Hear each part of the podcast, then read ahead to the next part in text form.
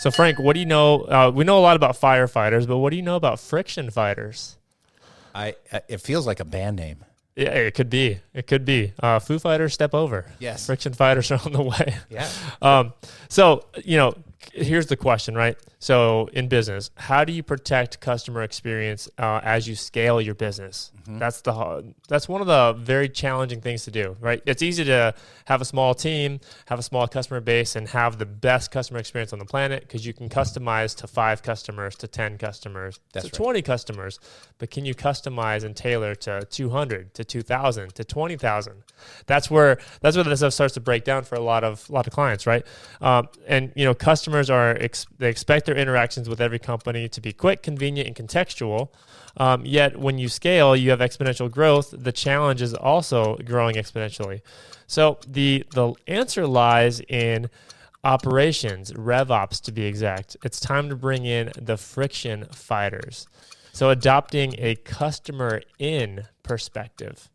Yeah, it's powerful. I mean, we talk about all the time in terms of like what are the things that define CX, right? Personalization is a lot of times at the very top, um, ease of use, all these other types of things. But friction is one of those things that's interesting because you think that friction is something you would always feel. Well, friction is something that the customer always feels, but you don't always necessarily know that they're feeling it. And and like you said, like there is just this cumulative effect of all these little i'm going to call them i'm coining a new phrase here. Are you ready for it? Let's do it. Micro experiences.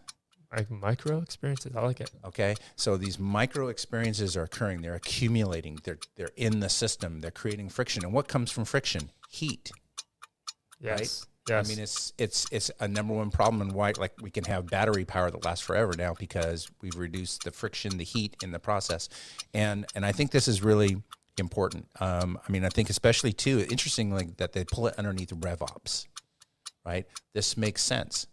Yeah, uh, yeah, and you know, you were talking about something earlier today, uh, a, a, change in an organization that you've seen. Like mo- people, are, they've moved a certain process from marketing over into the revenue operations side. That's, that's right. So they are they're actually living this. Like they're they're powering their revenue operations eh, uh, in, a, in a way that the revenue ops team might look like much like a marketing team may have looked in some regards, right? It's really true. Yeah. So follow the money, right? Like, and and then there you'll see kind of like, okay, this is where we need to tweak this. But like friction is something too that like is sounds very conceptual, but you have to go searching for it, or you have to have something out there that's sensing it and reporting it back to you. And this is a, a common theme that we're we're talking about all the time in terms of like what we're doing to engineer and architect, you know, a CX stack inside your business and and so it's not just like following the journey and removing these things but we know that just as humans as we design it it's going to be imperfect we got to yeah. be able to manage it. Yeah so being a friction fighter is about using using your tech stack